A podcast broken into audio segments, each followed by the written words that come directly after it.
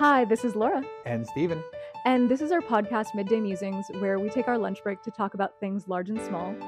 Today, we're talking about what women want after the aftermath of last episode's viral Facebook poll about where not to take women on a first date. We also talk a little bit about a card game called Red Flags and give a brief shout out to the 1999 classic film Dogma.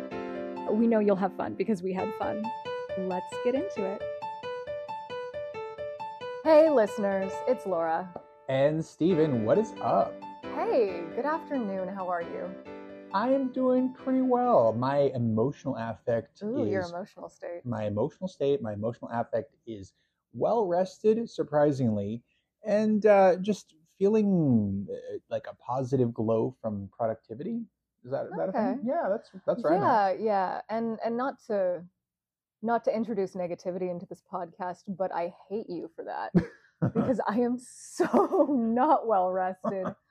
I am a sleepy bobo of the highest order, flopsily going about my day, and it is productive, but I hate every single step I take. However, it does give you a sort of Luke from Gilmore Girls quality, which many would argue is quite adorable and charming. Oh yeah, Yeah. Are you into the Lucashness of my vibe? I am a little grumpy, but still doing the things that he or she knows needs to happen. That's that's the vibe. And that's the Laura guarantee. Yeah. You don't have to like it. You just have to do it. yes. So I think you, you you're articulating how your emotional state is, or what your current emotional affect is. well spotted. Yeah, yes. I, I think the listeners probably identified that as well, and I'm sure many of them could relate. Yeah, some sharp ears in the Mm, audience. Very sharp ears, like elf ears almost. Mm-hmm. Or fox ears. With that said, what is on your sleepy and slightly grumpy mind today? What is preoccupying you? My sleepy and slightly grumpy mind has actually been going backwards towards the last podcast that we did, which in recording days was just yesterday, around that list of places not to take women on a first date. It I'm really interested not so much in the actual data, but in what that data means Hmm. because what I could parse from it is that women did not want to be taken out to places that were low investment. And I expressed a desire for low investment dates as a first date. Hmm.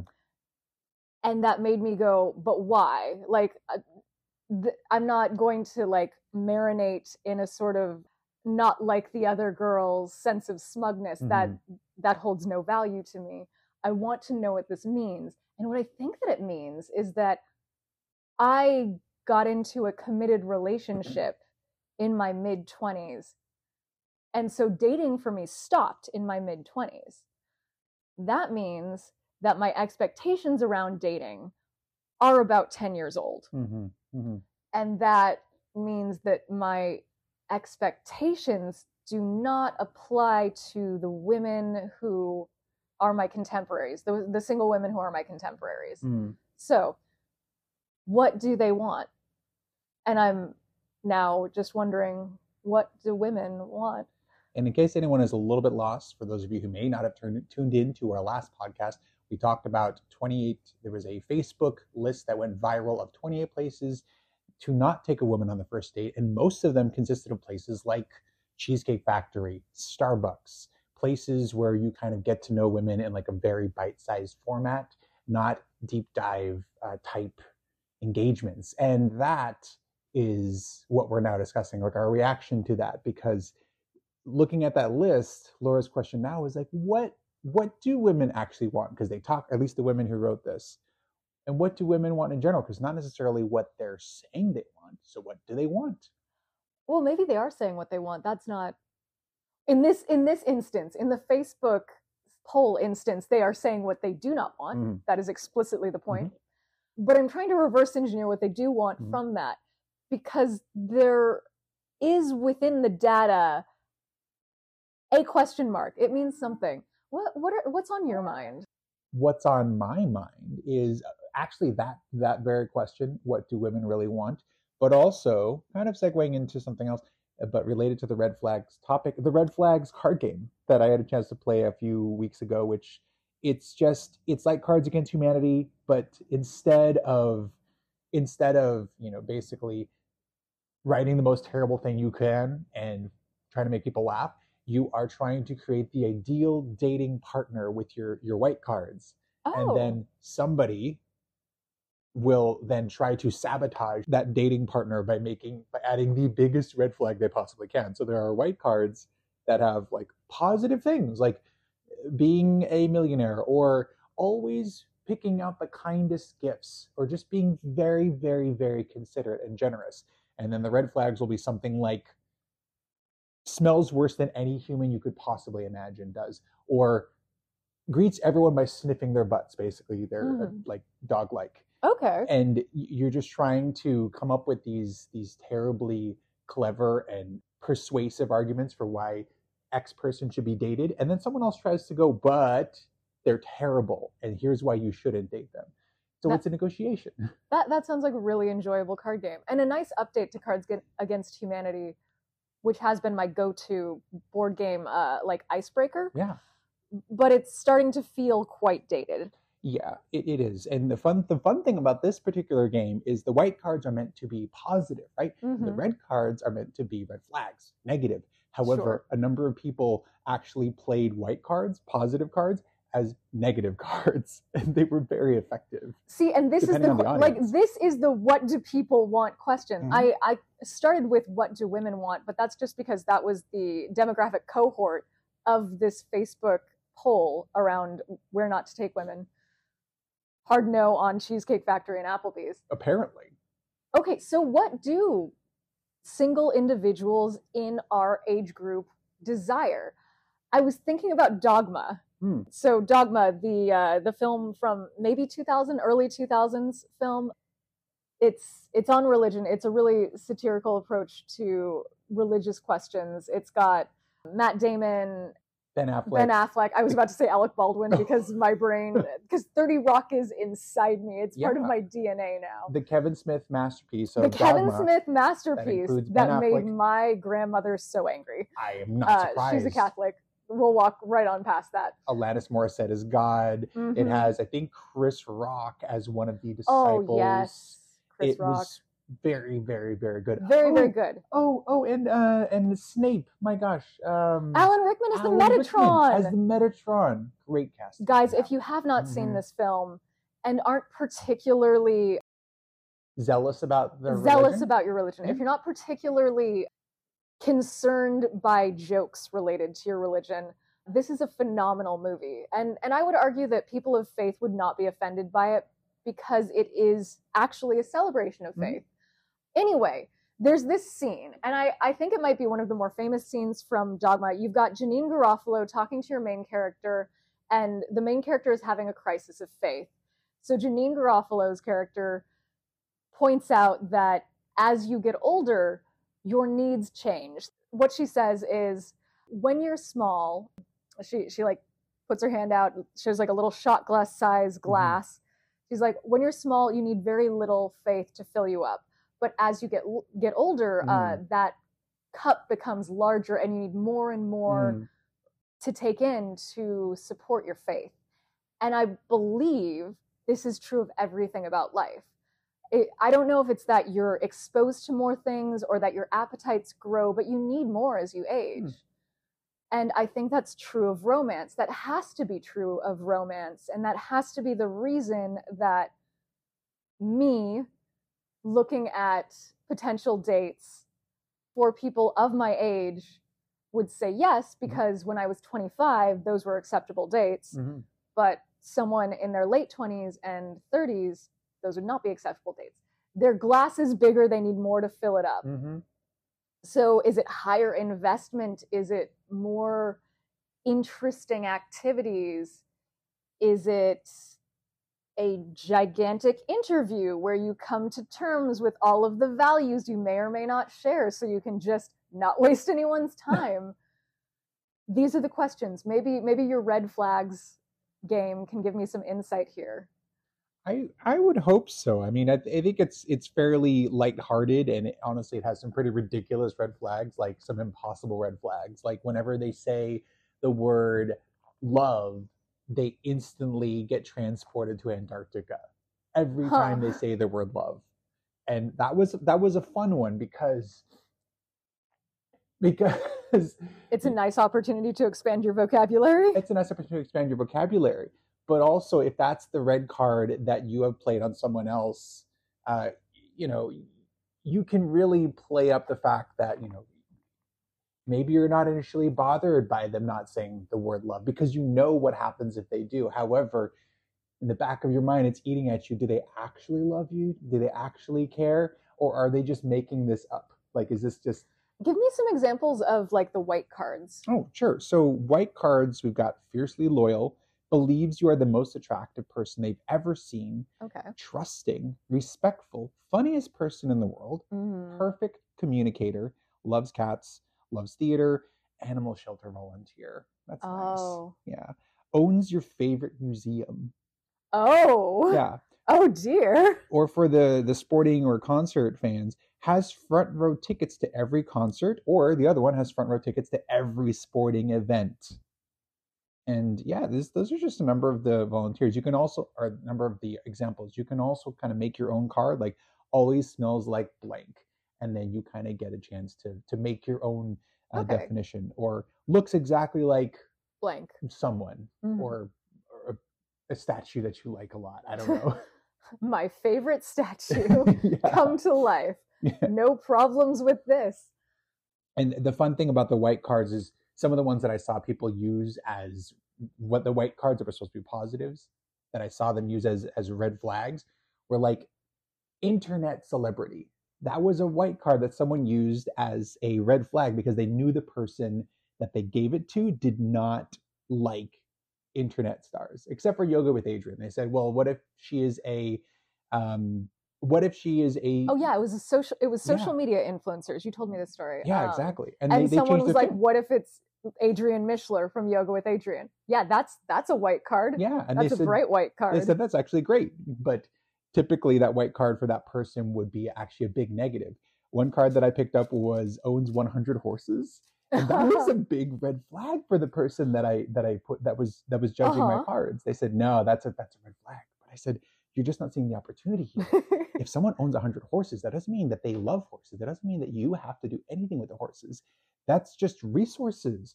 You could own a horse business. You could Hmm. sell the horses. You could have someone do something with the horses you know whatever like yeah, that's unrealized profit. yeah That's that's unrealized business potential. exactly Remember when we were talking about if horses were cheap? Mhm. You've got a hundred free horses. exactly and if horses were free then if you had 100 free horses then you could absolutely start that uh, that uber for the uber app for horses Requestrian, I Re- think was what you called it. Requestrian, exactly. You want to request your own equestrian experience? You can rent a horse, Uber for horses. Uber for horses. Horses. Not- Requestrian. It's it's not. By the way, it's not renting a car. It's not asking a car to come pick up your horse. It is requesting that a horse come pick you up through Equestrian. Um, but yeah, so a lot of fun stuff with the white flags. Uh, those are the white flags, but the red flags, I wanted to just kind of call out them here. Uh, one of them thinks they're a Jedi. I guess literally thinks they're a Jedi. Or What if they're employed by the Disneyland Resort and performing in the Jedi Training Academy? Is this a red flag? no, uh, You know, I actually could. I would anticipate some people being like, "That whole thing is a red flag." oh, they might, they might, they might actually think it's a red flag. but for some people, there. they're like, "That's amazing." The entrance into Disneyland. but again, it's divisive, right? Like, Yes. it's also another one that's definitely divisive. Civil War reenactor. Ooh, yeah. It, d- very divisive depending on which side they fight for. And your motivation for Yes. being on X side uh, or Y side. Dude, my okay, so I, I just want to interject a strange story. My seventh grade history class was taught by two men, one of whom was a, a Civil War reenactor for the Confederates, and one of whom is like the quintessential liberal intellectual. Like, that you imagine. Sort of sort of uh, a smiley Santa Claus type, kind eyes, kind sentiments, big Bay Area liberal vibes. And my brain never really noticed the difference as a child, but every day that I grow older, I remember more things from that single class. And those two men who I now conceive of as like opposites of each other, mm-hmm. teaching me history. Anyway, Civil War reenactors, I, I have a personal experience with one of them. And maybe, you know, that kind of speaks a bit. And he to, was single. Ah, there you go. And maybe that's that speaks a little bit to how our, our thoughts as we get older our thoughts and perceptions they get more complex they get more colored by the years of experience that we have on this planet. We see both the good and the bad and the neutral and the quite frankly confusing about the people around us. And that gives us more um, that adds more color and more honestly complexity to what we need as we get older or what we what we think we need. Because to be honest i think we overcomplicate things. I think the older we get people make these big complicated lists. I know I did when I was, you know, late 20s oh, and single. You? I did. I had a list of 100 qualities that a person had to meet, that a, that a woman had to meet to in order for me to say yes, this is someone I will date slash be their boyfriend, and this is someone worthy of like us going to the next level. Um, and honestly, if, if I'm totally honest with myself, it was about fear. The list was there. I know people who make those lists as a preventative measure to keep me from dating people because I was I was scared. However, I was scared of being hurt, scared of hurting someone else, scared of getting stuck in a rut with someone that I didn't feel we were right for each other. Mm. And because of that, I created all these barriers in the form of this list. And I think that's sometimes what people do. As you get older, you experience more heartbreak, you experience a little more pain, uh, if you've dated a number of times because mm-hmm. you have the highs of the positive experience but you also have the lows of the negative dating experience. Mm-hmm. and i think it's i think some of it's about fear. I think it's it's overcomplicating it so you don't get hurt again. I think that's a lot of it. Yeah maybe it's an atlas to the yeah. former heartbreaks of these individuals. Maybe something terrible happened in a cheesecake factory. Yeah. We don't know. Yeah. And to or an applebee's or bowling or at a coffee shop. Yeah and there is absolutely no judgment to making these big lists or having all of these requirements for dating because to be honest some people they thrive outside of relationships and mm. it's it, they really need to have it be worthwhile for them to go into a relationship because oh yeah yeah, yeah. a fun fact historically is you know the term spinster mm-hmm. so we we use it today to describe a an older woman who is unmarried and there's kind of like a negative glow around it. People are like spinster? We're like we're getting better about it. What it comes from is that some women were employed as spinners and this was a job that made you enough money that you didn't have to marry. Mm-hmm. so there were a lot of these women who decided to stay single their entire lives because they could financially support themselves with this skilled trade and that's where the term spinster comes from. It yeah. it represents actually economic liberation for women. Yeah. So some people do thrive in singleness and you should certainly have the choice. Absolutely. But if you are looking for love what does that look like? I, I think it's individual and that's what's so fun about the the red flags game and so fun about that list that that continues to to make its way around my head I really want to know what people want. And when I, I, I do know a lot of single people in my age group, and they do tell you what they want, but it doesn't.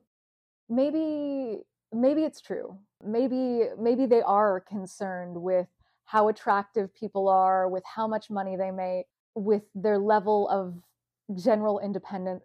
Like maybe those really do make up the foundational matter of a relationship. But as I was going through dating, and I really, really liked it and took it very seriously, I I was just looking for someone I liked who was nice to me. Mm-hmm. And I figured that everything else could grow. But maybe this is like the naive perspective of someone in their 20s. Maybe. I don't know. I mean, another thought about what what it's about is you have you have people who haven't just lived for 15 18 years you have people who have potentially lived 30 40 50 mm-hmm. 60 years what have they done with their life during that time? Probably a lot. Whether Yeah. it's develop, you know, a hobby into a passion, into a specialty, into something else, Mhm. whether it's build a business into like a successful startup or whatnot, Mhm. whether it's building their career, whether it's just developing a very, very big group of friends, like of hundreds or dozens of friends that they just, you know, they commune with, not commune with, that they hang out with on the they regular commune they with. commune with or whether it's like working with the nonprofit for 10 20 years you've had or running uh, for how the the specific thing doesn't matter but the point is they put a lot of time into creating themselves and developing themselves and i think the expectation is that anyone that they would date also has put a lot of time into developing themselves and you know progressing past that progressing past their like early past their early youth Oh, totally. And I, I think that's that life cycle is evident like even early on, even even in your late high school years, it becomes clear that certain people are pathing. Mhm. And let me just share my perspective on the dating world. When I looked out at potential candidates to date, I didn't I didn't just see them as the individuals that they were. I kind of conceived of them as these doorways into different worlds because every single one of them had the, their own little developed world. absolutely And when you partner with someone, they let you in. And that that is the true joy of dating, I think. Um, your ability to enter worlds you never would have touched otherwise, to be shown things you wouldn't have seen. It's an opportunity, certainly, to learn, and it's an opportunity to grow. And that's that to me is core in the love experience. It's love is a unique biochemical reaction that recedes your ego boundaries. Um, so I, I read this book when I was like in middle school called General Theory of Love. It was three PhDs who wanted to study the the scientific, who, who wanted to scientifically study the neurochemical impact of being in love. And what they noticed in neuroimaging was that people who were in love displayed uh, lowered ego boundaries. So what that means is that they didn't conceive of themselves as as just concretely the single self that we usually walk around with. They had lowered them to allow the other person in. Other things that do this are intoxicants. So uh, hallucinogenics, natural hallucinogenics will also eliminate ego boundaries, and that's what some people will attribute to um, sort of a spiritual experience. So love does that to you. Love is a spiritual experience. It transforms you. It allows you to integrate another personality into your personality and alchemize and change. Hmm. So I was like, sweet, love that, love that for me. And as a consequence, I never really looked at the material components of the dating. Like I've dated people in tons of different economic situations at different stages of their their careers, older, younger, and what they all had in common was that they could teach me about themselves and that teaching made me bigger. Mm. ma- made my my concept of the world larger.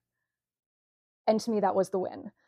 So when i see dating approached from a practical perspective i kind of have a difficulty latching onto it as an idea. I, I know that it is one of the most important practical decisions you will make in your life but it relies on impractical components. Mhm. It it is a drug. Well, it it has the effect of a drug. The neurochemical reaction is so profound and lasts for so long. Limerence will last anywhere between two months and two years, and that's like the heavy infatuation period, where like your ego boundaries are down. You're like, this person is amazing. Angels sing on high when I'm near them, and I get that emotional high Mhm. around them of being in love.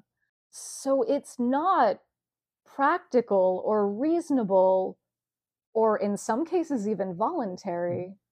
How do we approach it? Well, I think the reason why people try to approach it from a practical perspective is Mhm. exactly the reason why some may approach it Mhm. this way is exactly the reason you mentioned because love is an intoxicant, especially being in like heavily in love, Mm-hmm. you feel drunk and it means that if because you're heavily intoxicated and it breaks down your boundaries, it means that you necessarily will change when Mm. you are in love. And it means that whatever they're doing, their whole thing is going to change. Maybe a little bit, maybe a lot of it. And This- people hate change. they do, especially if they've spent 30, 40, 50 years building their life. Mm. So I- I think some people don't like being in love. They won't say that. Nobody says, I don't like being in love. But I think some people actively avoid being in love the way some people avoid drinking because they don't like the feeling of the lack of control. They don't they they don't trust themselves when they're in love or Mm. when they drink because for whatever reason they've had a bad experience or whatnot. But I think that's part of it. I think that's why people try to come at it from a practical perspective. They're trying to take something that is very, very emotional and Mm. try to add practicality to it because it yeah, makes, just little bumpers. exactly. But but that that I don't think that's going to get them what they want, to be honest, because it, it's it's not a practical thing. It's a it's a thing that comes from your soul. Like when you fall in love with someone, you can't control who it is. You could be a pauper and fall in love with A prince. a prince or vice versa. You could be Mhm. like, I don't know, that guy that hangs out on the street corner with the sign, they're just for some reason, they just really get me.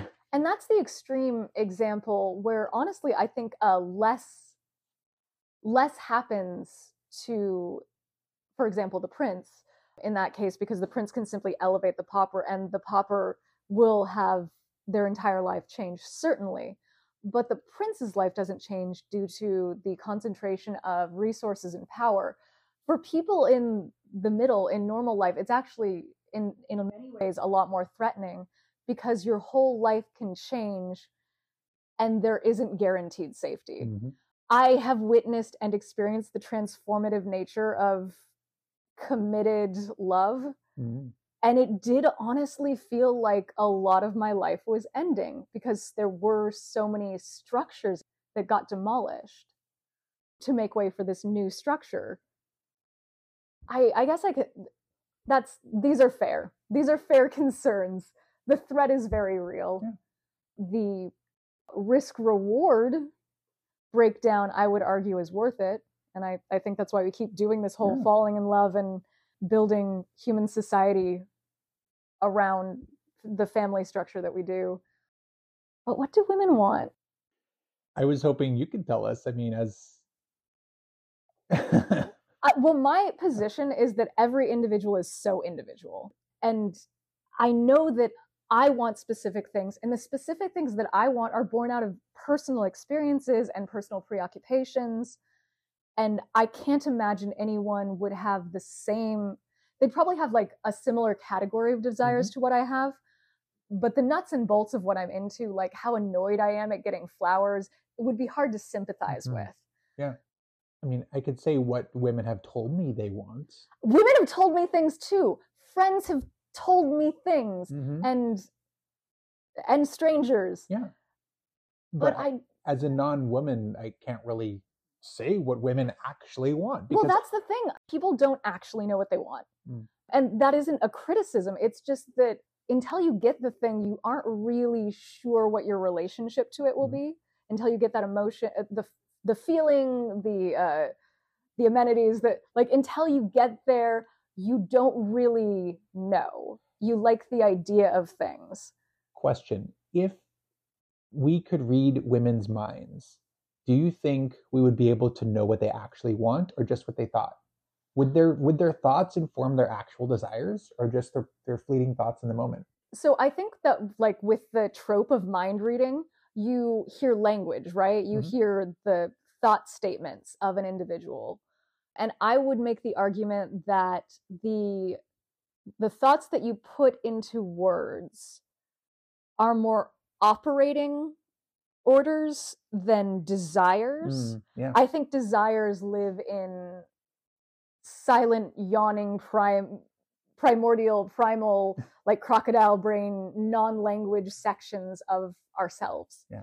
That's a perspective that, again, I don't know is, I don't know if it's very common. But what we truly want is a mixture between the animalian part of us and our our actual experiences in the world, what we like and what we don't like. I remember one time my mom's friend from work casually said, Ah, a guy with a Mazda, is there any bigger turnoff? and I was like, Somebody who's mean to you? i remember that Um, but like that speaks to my experience. which is I have had male figures in my life be mean to me. And I'm like, I do not like that. I will not be having this again. so, one of my key things is someone that I'm with has to be nice to me. Well, I think that speaks more to your core values than like your surface thoughts. So I think Maybe. I think about that movie What Women Want, which is why it's coming up now, Uh huh. where that guy can read minds. But I Mel think Gibson, Mel- in case you've Oh forgotten. my gosh, I did forget. Dude, remember when he was just a romantic lead in the 90s and we're like, I love Mel I Gibson. remember that like a fever dream from the past. I know. He But- did like an incredible Hamlet. Anyway, not the point. but if you think if you think about it like maybe it's not reading the surface thoughts that could tell you what women actually want but if you could visually see cards that represented their values like i don't know power or hmm love or compassion or trust or niceness like that's not even as specific as i'm trying to be with it but like just their core values writ on cards i Mhm. think that would inform what they actually want Oh, yeah. Because the subcommunication of that statement, a man with a Mazda, is there any bigger turnoff, is this man doesn't have enough money for me. yeah Um, and that was her one of her core values, the the financial security. Let's say it's financial Yeah. security and make no further judgments. Which is a really reasonable core value, Yeah. particularly in America where financial instability has very major consequences. yeah as we talked about in the the list of five red flags from the washington post article which i Oh, much yes. more agree with uh, than the 28 things that you should Places you shouldn't take them. shouldn't take a woman uh, on a first date. A lot of those five red flags from the Washington Post were very money related, very Mhm. like financial stability and security related. And- Yeah. And, that actually tells us a lot about the author's core values, which is security, stability in general. Dude, I would go farther, actually. I think it talks about generational values. Mm. I think this because millennials have gone through the Great Recession. We have gone, well, not even that further back. We went through the dot com burst.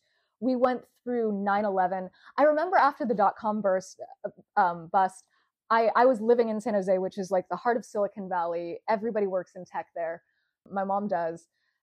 The, the Mercury News is San Jose's paper, and they would do advertisements in uh, movie theaters before the show. And i remember post.com there was this this advertisement that stuck sticks with me to this day which was yesterday you were a 27 year old millionaire. Now you're just 27 and so like we have lived in this world right? We we went from the 90s to the 2000s and through the 2000s to the great recession the hope and change era of obama and and um, major some a lot of recovery from the great recession but it it really has still had incredible impacts Mhm. and then we we went through covid which was another economically um, strenuous time so millennials are very concerned about money Yeah.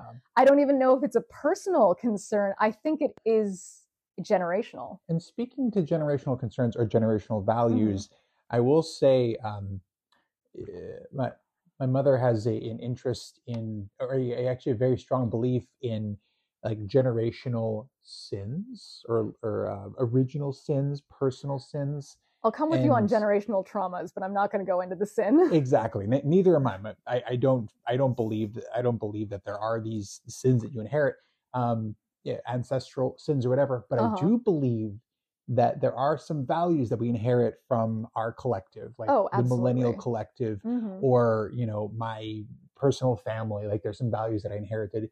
Uh, and then there's also personal values that I just decided. I said, you know what, this works for me. I really resonate with this Mhm. thing so I, I do believe there are these personal collective and like i guess familial uh, values that you have oh yeah and every person is a mix of at least those three different types of values Oh yeah, I was actually um, reading a book earlier today. Uh, it's called "It Didn't Start with You," and it is about generational. Well, it, it's about your traumas are probably generational. It didn't start with you, right? And this idea is introduced by the author, where he says your fears and your concerns are representative of your core language, and that's generational. Mm. Like, so from your parents, grandparents, even great grandparents. Ask yourself about your anxieties, write those down and go through them. Like, I can't do this because if I did, I would die. Go further. What would happen if you died? Then your family wouldn't be like, you couldn't support your family anymore. Like, but basically dig into those concerns Mhm. and underneath at the bottom you'll find elements of your core language Mhm. your core values Mhm. which are often not which often do not start with you And from your core values, can you then understand what your wants are, what your Mhm. needs are? And then I think that informs what women want.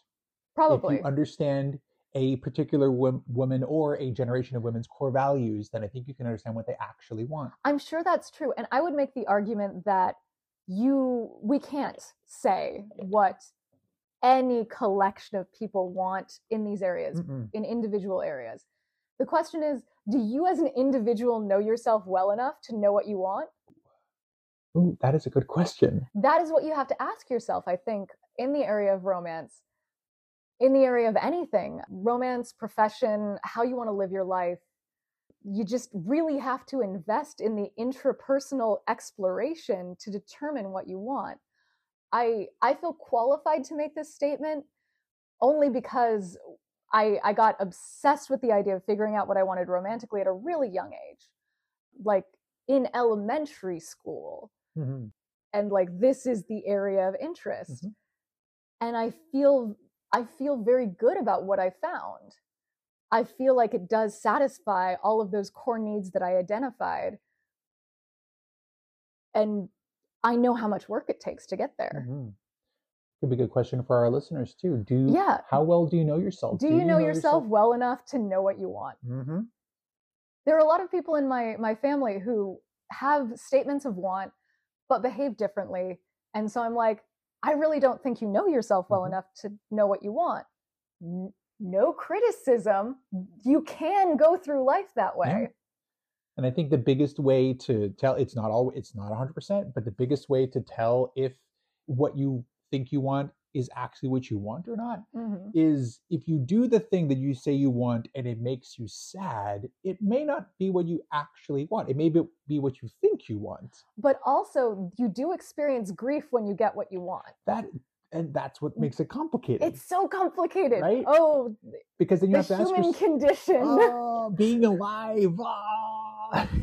it's it's it's it's a challenge, but I love it. I'm, I'm glad we're here talking. it's not a it. problem it's a challenge Yeah, exactly. To to quote Last Five Years, yeah fantastic musical, by the way. Fantastic. Very very sad, but very very good. Well, that said, we have we have taken a, a lot of very fun twists and turns on this. We started out talking about red flags, and then we got into what women want. Then we got into what people want. It has been a lengthy and involved lunch Yeah. break. Listeners hopefully you've enjoyed this conversation as much as we have. Uh, you know this is definitely a topic of a lot of interest to us. Hopefully it is for you too. And if you if you have any more topics you want us to talk about you want us to keep talking about this let us know.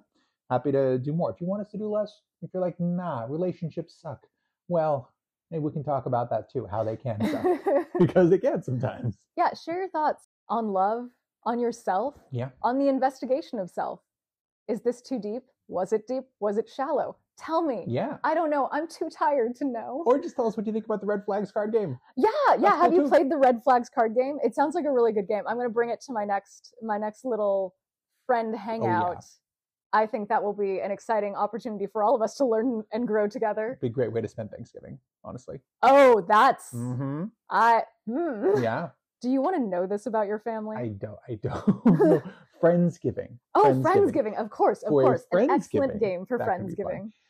That said, what do you say? Should we call it a day? Yeah, yeah. Thanks for thanks for spending time with us, listeners. We love doing this. We love you. We love each and every one of you. Every one of you. Every single one of you, whether we know you or not. That's right. Whether you exist yet or not, we love you. Totally. The mere fact that we're connecting on this platform Mm-hmm. Is enough to generate love. That's right. anyway, uh, hope you're having a great day. Yeah. Have a great rest of your work day. And listeners, I will catch you on the next lunch break. Bye. Bye. This has been Steven. And Laura. Thanks for tuning in to Midday Musings, the podcast where we talk about all things large and small. Be sure to follow us on Spotify and look out for polls and Q&As in future. We'd love to hear from you. Share your thoughts and reactions with us on Spotify and on social media. Catch you next lunch break.